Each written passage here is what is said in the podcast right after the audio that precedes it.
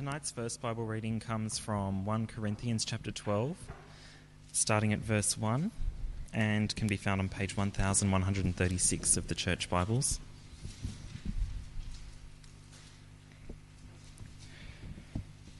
Now, about spiritual gifts, brothers, I do not want you to be ignorant. You know that when you were pagans, somehow or other, you were influenced and led astray to mute idols. Therefore, I tell you that no one who is speaking by the Spirit of God says, Jesus be cursed, and no one can say, Jesus is Lord, except by the Holy Spirit. There are different kinds of gifts, but the same Spirit. There are different kinds of service, but the same Lord. There are different kinds of working, but the same God works all of them in all men.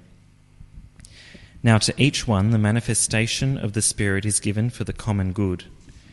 To one there is given through the Spirit the message of wisdom, to another the message of knowledge by means of the same Spirit, to another faith by the same Spirit, to another gifts of healing by that one Spirit, and another miraculous powers, to another prophecy, to another distinguishing between spirits, to another speaking in different kinds of tongues, and to still another the interpretation of tongues. All these are the work of one and the same Spirit, and He gives them to each one just as He determines. And the reading continues on straight away. The body is a unit, though it is made up of many parts, and though its parts are many, they form one body. So it is with Christ. For we are all baptized by one Spirit into one body, whether Jews or Greeks, slaves or free, and we were all given the one Spirit to drink. Now, the body is not made up of one part but of many. If the foot should say, Because I am not a hand, I do not belong to the body, it would not for that reason cease to be part of the body. And if the ear should say, Because I'm not an eye, I do not belong to the body, it would not for that reason cease to be part of the body. If the whole body were an eye, where would the sense of hearing be? If the whole body were an ear, where would the sense of smell be? But in fact, God has arranged the parts of the body every one of them, just as He wanted them to be. If they were all one part, where would the body be? As it is, there are many parts, but one body. The eye cannot say to the hand, I don't need you. And the head cannot say to the feet, I don't need you. On the contrary, those parts of the body that seem to be weaker are indispensable. And the parts that we think are less honourable, we treat with special honour and the parts that are unpresentable are treated with special modesty, while our presentable parts need no special treatment. But God has combined the members of the body and has given greater honour to the parts that lacked it, so that there should be no division in the body, but that its parts should have equal concern for each other. If one part suffers, every part suffers with it. If one part is honoured, every part rejoices with it. Now you are the body of Christ and each one of you is a part of it. And in the church, God has appointed first of all apostles, second prophets, third teachers, then workers of miracles, also those having gifts of healing, those able to help others, those with gifts of administration, and those speaking in different kinds of tongues. Are all apostles? Are all prophets? Are all teachers? Do all work miracles? Do all have gifts of healing? Do all speak in tongues? Do all interpret? But eagerly desire the greater gifts. Uh, gifts are a hot topic. Uh, gifts are a hot topic uh, in our society. Every parent, it seems, uh, wants to be told that their child is gifted. Whatever way it might be, they want their child to be in that special category of gifted who needs special educational care because they are special. It's a hot topic generally in society. What does it mean to be gifted? Why would you call someone gifted if there's no God? Why didn't you just call it talented? But it's a hot topic, especially in the church. Because we have a Bible that talks about gifts, that talks about spiritual gifts. And indeed, it talks about impressive, supernatural, miraculous gifts like speaking in strange languages and healing people. And we want to know, don't we? Do these sort of gifts still exist? And if they do, how do I get one? Or are gifts now just natural abilities? Most of all, I think, gifts are a hot topic because we have one key question What is my gift? That's what we want to know, isn't it? Because we all have the idea that I'm valuable if I have a gift. And so I want a good gift, and then when I know my gift, I'll know what to do. Gifts were a hot topic for the Corinthians because when it came to gifts, the Corinthians were hot. They had every gift, every impressive gift, and they, most of all, it seems, were impressed by themselves. And Paul can see, maybe can, because of the letter that they've written him, or maybe because of the reports that he's heard, that this giftedness, this impress, being impressed with giftedness, was causing trouble in their relationships, trouble in their meetings, was leading to divisions. And that's why he writes Corinthians 12 to 14. Tonight in chapter 12, you see on your outline there, he says to them three things. There are different gifts, but one sign of the Spirit. There are different gifts, but they are all from the one God. And so, therefore, there are many members, but just one body. He gets their attention very well in verse 1. Now, about spiritual gifts, brothers, I do not want you to be ignorant. This is a bit like uh, writing to Michael Phelps and saying, Now, about swimming, Michael, I do not want you to be ignorant. Can you imagine how offensive that would be? How much Paul has now got their attention? How could they be ignorant? They are so gifted. Uh, but there's a clue here. For though our translation has got here spiritual gifts, in the original there's no gifts word in verse 1. Yes, he uses the word for spiritual gifts in verse 4, but to begin with, to set the scene, to set the foundation, to put it in the right context, he talks about spirituals. Now, about spirituals, brothers, I do not want you to be ignorant. You say, what? Spiritual what's? Spiritual things, perhaps? Spiritual matters? Or spiritual people? In understanding what it means to be really spiritual, brothers, in understanding the place of these seemingly spiritual things that you are doing, I do not want you to be ignorant. And there's something very important that he does not want them to be ignorant about. For there's just one sign of a truly spiritual person. Verse 2. You know that when we were pagans, somehow or other, you were influenced and led astray to mute idols. Therefore, I tell you that no one who is speaking by the Spirit of God says, Jesus be cursed. And no one can say, Jesus is Lord, except by the Holy Spirit. There's something you need to understand, he says to the Corinthians. There is one thing that our hearts are so hard about that we can never do on our own.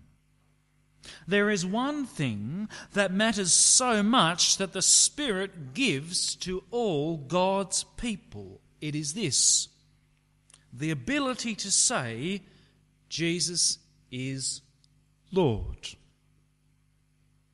Saying the three words is clearly easy. You could teach a parrot to do that. But meaning them, and meaning them not just in an abstract sense that Jesus is the God's king, the ruler of the universe, but Jesus is my king, that's impossible. That's impossible for a human heart and mind to say unless the Spirit of God has been given to them. Do you see that? It's very clear. No one can say Jesus is Lord except by the Holy Spirit. And so, anyone who does say Jesus is Lord, it's very clear, isn't it? Do they have the Spirit? Yes. For there is no other way that they can say that and mean it. No one can say Jesus is Lord except by the Holy Spirit. He puts it positively in verse 13. We were all baptized by one Spirit into one body. We were all baptized. We were all given the one Spirit to drink. Anyone who's a Christian, anyone who has Jesus as Lord, has the Spirit. And so there's just one sign of a spiritual person. There are different gifts, but only one sign of the Spirit. Do you believe this? For if you do, there are so many implications. If no one can say Jesus is Lord except by the Holy Spirit, then if you know you are not yet someone who is a Christian, you are not yet someone who has Jesus as your Lord, then this verse tells you you need help. You cannot do this on your own. It is no good simply trying harder to believe. You need God's Spirit to change you. And so ask Him to give you His Spirit. As we think about making disciples in our community, as I concern for my parents, or your concern for the people in your family and amongst your friends who do not yet have Jesus as their Lord, we do need to connect with people. We do need to share Jesus with people, but ultimately, they need God's Spirit. We need to pray that God will give His Spirit, or it will all come to nothing. Or you think about yourself if you're someone who has Jesus as your Lord. You want to know which gift you've got. I wish I had their gift, you think. Verse 3 tells you you already have the greatest gift there is. You already have the gift of God's Spirit. You've already been given membership in the body of Christ? Do you treasure that gift? And do you treasure others who are in the body of Christ who have that gift? Clearly they do because there's no other way that they could say Jesus is Lord. Do you accept them as Christians merely on that basis? Or do you expect them to be like you, or to go to an Anglican church, or to have a church like your church? No one can say Jesus is Lord except by the Holy Spirit. And verse 3 means if anyone ever says to you that, oh, yes, you have Jesus as your Lord, but you're not yet a full Christian. You haven't really experienced God's Spirit. You're not yet a spirit filled Christian until you've had this experience until you can sing like this, until you can speak in tongues, whatever it might be. Verse 3 tells you that is a lie. And you ought to remember 1 Corinthians 12 and know it's near the beginning if you can't remember the number 3, so you can get it out and say to them, That's a lie. And stop trying to convert me to your view of Christianity. For God says, if I have Jesus as my Lord, I'm a real Christian, a spirit filled Christian. There are different gifts, but there's only one sign of the Spirit having Jesus as your Lord. There are different gifts, says Paul, but they are all from the one God verse 4. There are different kinds of gifts, but the same Spirit. There are different kinds of service, but the same Lord. There are different kinds of working, but the same God works all of them in all men.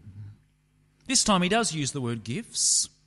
There are different gifts, he's saying. He says that three times, but they all come from the one God. And it's striking, isn't it? He doesn't just say God each time, he doesn't say Spirit each time. It's Spirit, Lord, the Lord Jesus, and God, God the Father.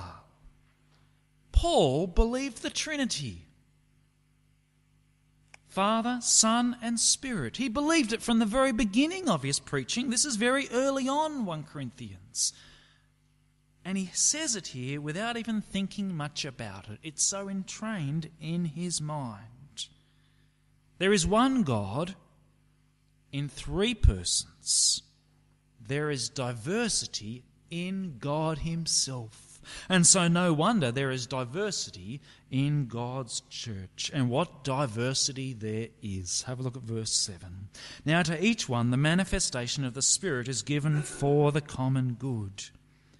To one, there's given through the Spirit the message of knowledge, the message of wisdom. To another, the message of knowledge by means of the same Spirit. To another, faith. To another, gifts of healing. To another, miraculous powers. To another, distinguishing between spirits. To another, speaking in different kinds of tongues. And to still another, the interpretation of tongues. What extraordinary diversity! And when you read a list like that, you want to know, don't you? Which one's me? When I was first a Christian, when I was 15, uh, when I first had the Spirit of God and said Jesus is Lord, I was part of a church that was very big on gifts. And I can remember quite clearly, they got out a list a list, a compilation of all the different lists of gifts in the New Testament, and beside each name of the gift, there was a definition that someone had come up with somehow. And then there was a questionnaire where you were asked about various things. You would give a rating as to the various things, your experiences, or your skills, and you got a, a score at the bottom, and that told you what your gifts were. It was stimulating and exciting and affirming, especially if you ended up with the gift that you were really hoping for. And I suspect many of us are thinking, where is that list? Give me the web address and I'll complete the survey.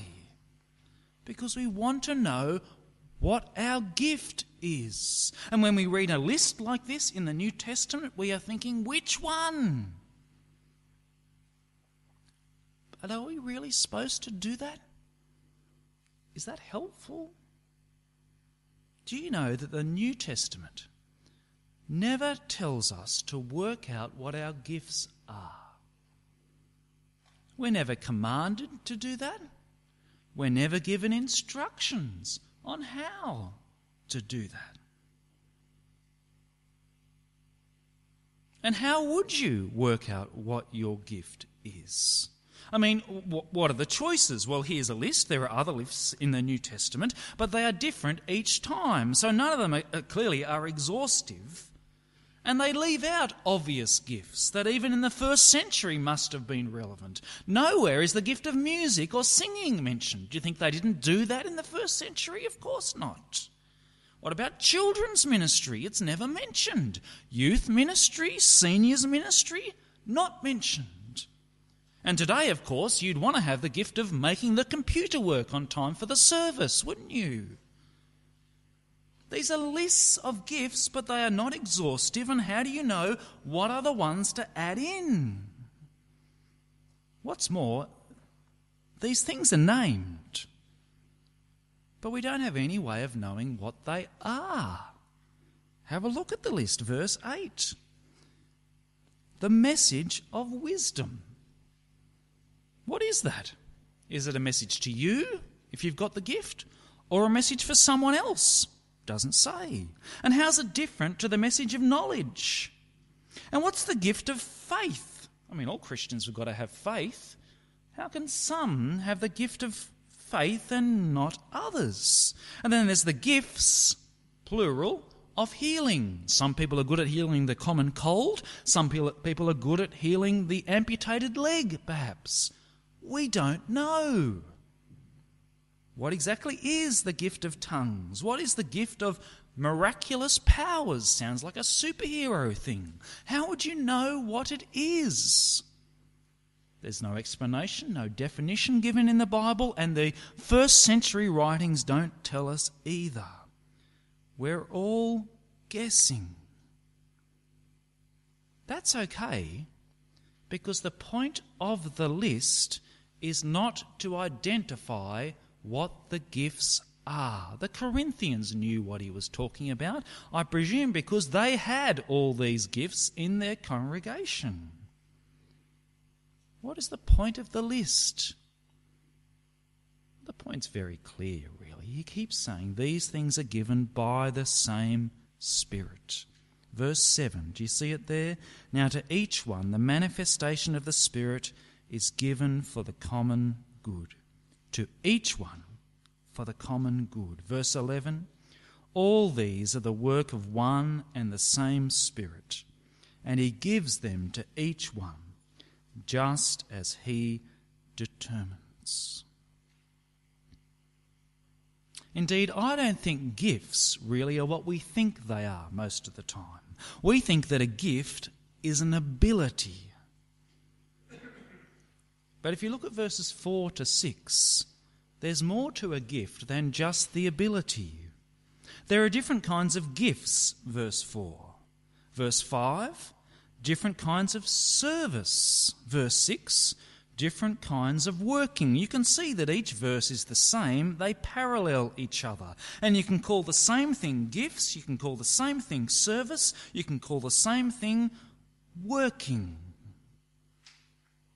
And so I reckon if you do cleaning, you know, you do some cleaning at home or you're on the cleaning roster at church, that's a service, isn't it? You're serving other people. And there's certainly some working involved. So that's fitting with the definitions in verses 4 to 6. And I take it that assuming that you get the job done and the room looks cleaner than it did at the beginning, I reckon you've got the gift. For you've been using what you've got to serve others. If you go around caring for other people when they're sick and you provide for them, and there's service involved and there's work involved for you, and hopefully the person feels cared for by the end of the day, I reckon you've got the gift. Don't be worried about it, just keep doing it. Because a gift is an ability, but also the using of it, the opportunity to do it. And so instead of praying, Oh Lord, please help me to find my gift so I know how to serve because I can't start until I know what the gift is. I think we should be assured that we've got gifts. It says that here, it's a promise. And pray instead, Lord, please help me to find opportunities to serve and use whatever it is you've given me. Because it's really about service isn't it? And when we're looking for leaders, we don't need to gaze into their eyes and try and figure out what their abilities are. We need to see who's already serving. You wouldn't pick someone who wasn't serving yet. And see how they are serving, what areas seems to work for them. And that's a pretty good guide. And of course, in the midst of all this thinking about gift, we mustn't forget that, as we saw in Ephesians 4, we're all to do the work of ministry. No matter what your gift is, every Christian is to do the work of ministry. And what was that again? Do you remember? Speaking the truth in love.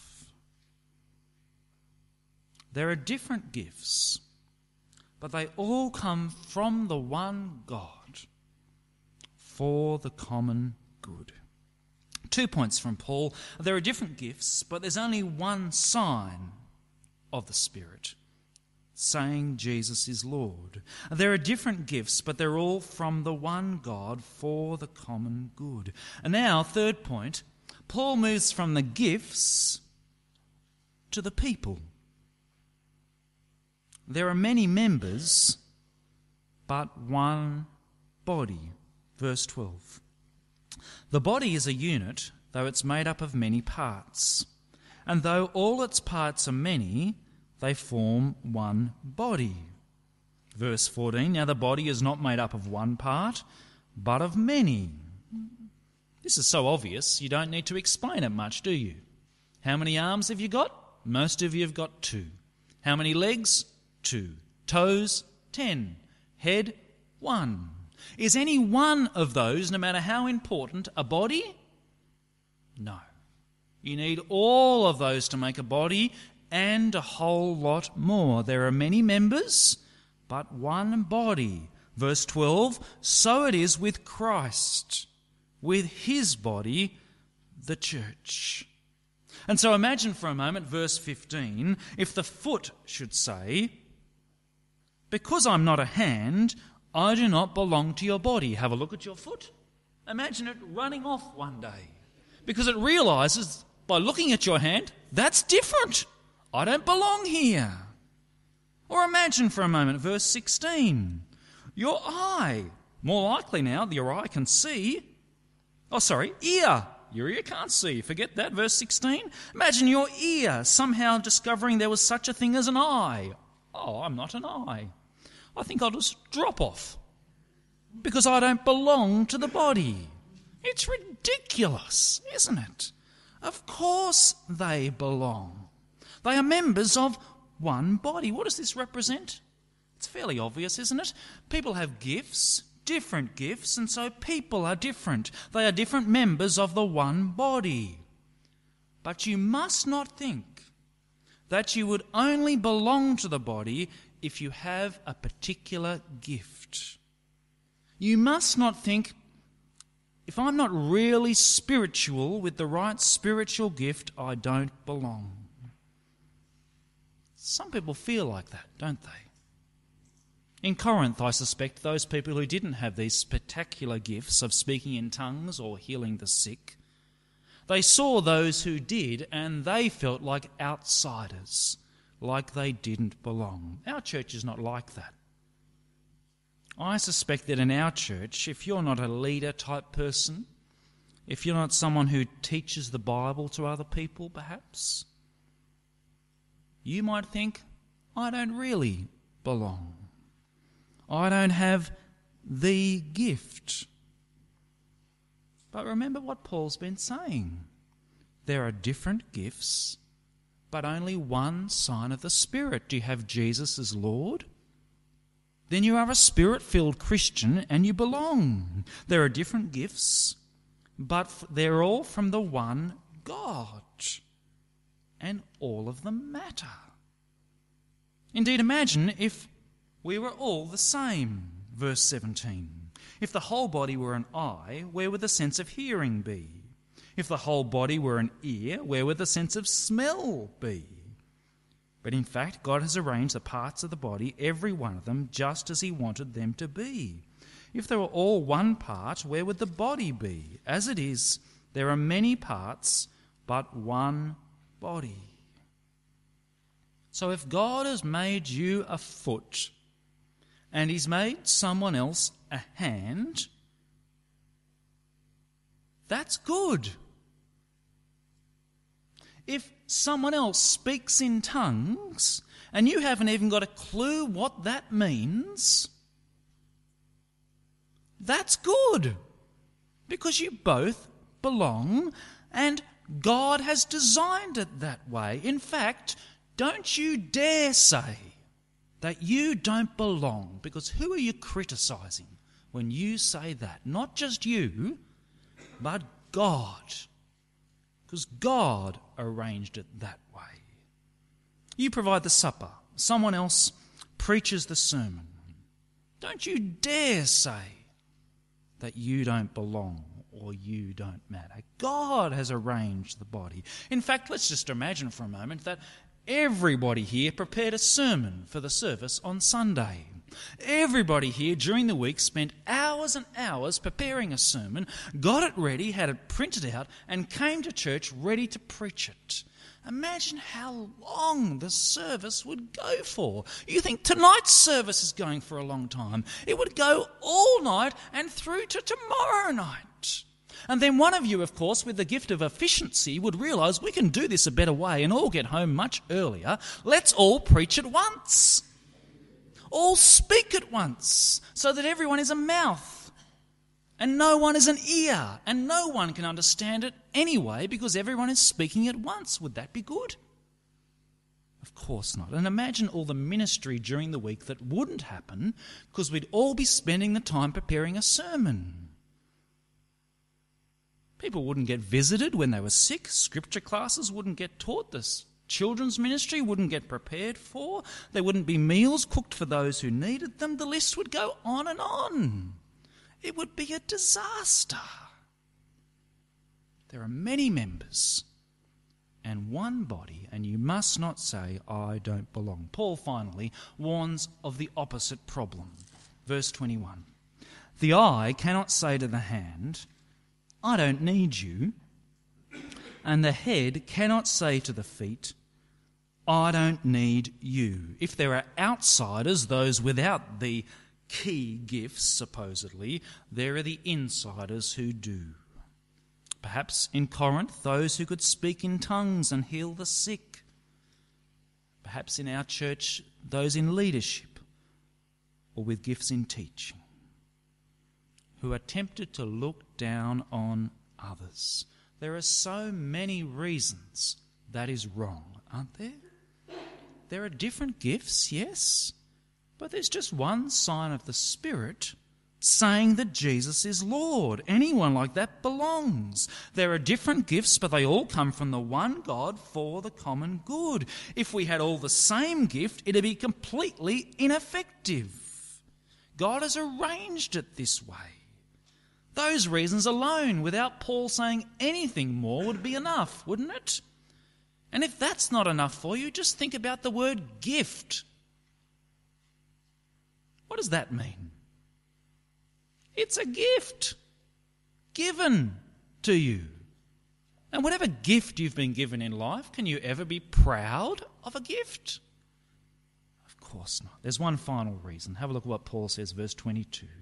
On the contrary, those parts of the body that seem to be weaker are indispensable, and the parts that we think are less honourable we treat with special honour to those who think that they might be more important and that the weaker parts don't belong. He says, think about the body for a moment. God has designed the body so that all of us have parts that are less honourable and that we cover up. They are treated with special honour. And the church is to be like that. In every church that I've been in, as I think back, there have been those who don't really quite fit in with everyone else in the church, with those who are less honourable than others in the church, those who are awkward in some way, those who are different in some way, those who society would think are not worth giving the time of day to. I remember one church in particular, which was in the inner city, and in that area there were many boarding, uh, boarding houses, and there were many people with mental illnesses and all sorts of things in the congregation. It was a strange congregation to be part of. I remember one woman in particular, her particular thing was to sneak up behind you at morning tea and yank on your earlobe just because she wanted to. She had no impressive gifts. She was never going to be on any roster. Was she a gift to the church? You bet she was. She was God's gift to the church. For she was to teach us to honour those parts of the body that are less honourable. And it was a great joy to see the church doing just that. In my previous church, there was a man, a young man, who was engaged to be married. He had a stroke. He became a paraplegic. He can barely understand what he said. He's in a Bible study group.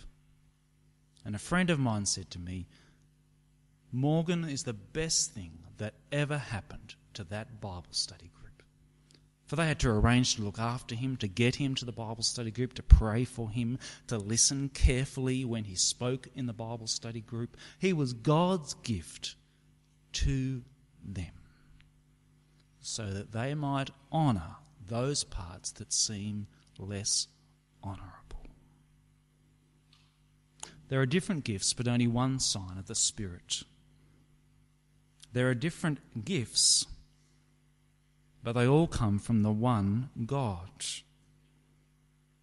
And so there are many members and one body We dare not feel that we are useless or envy the gifts of others. We dare not be proud. Now you are the body of Christ, and each one of you is a part of it. Let's pray. Our Heavenly Father, we thank you for the wonderful gift, the best gift of your Spirit, without which, without whom, no one can say Jesus is Lord. So, Father, we pray that we would accept and value all those who have Jesus as their Lord, knowing that no matter what gifts they have or that we have, we have been given to the body. The parts have been arranged as you decided for the good of the body. Help us to find opportunities to serve rather than looking to figure out our gifts. And Father, help us to never feel useless. Help us to not envy the gifts of others. And Father, help us to never be proud. We pray this in Jesus' name. Amen.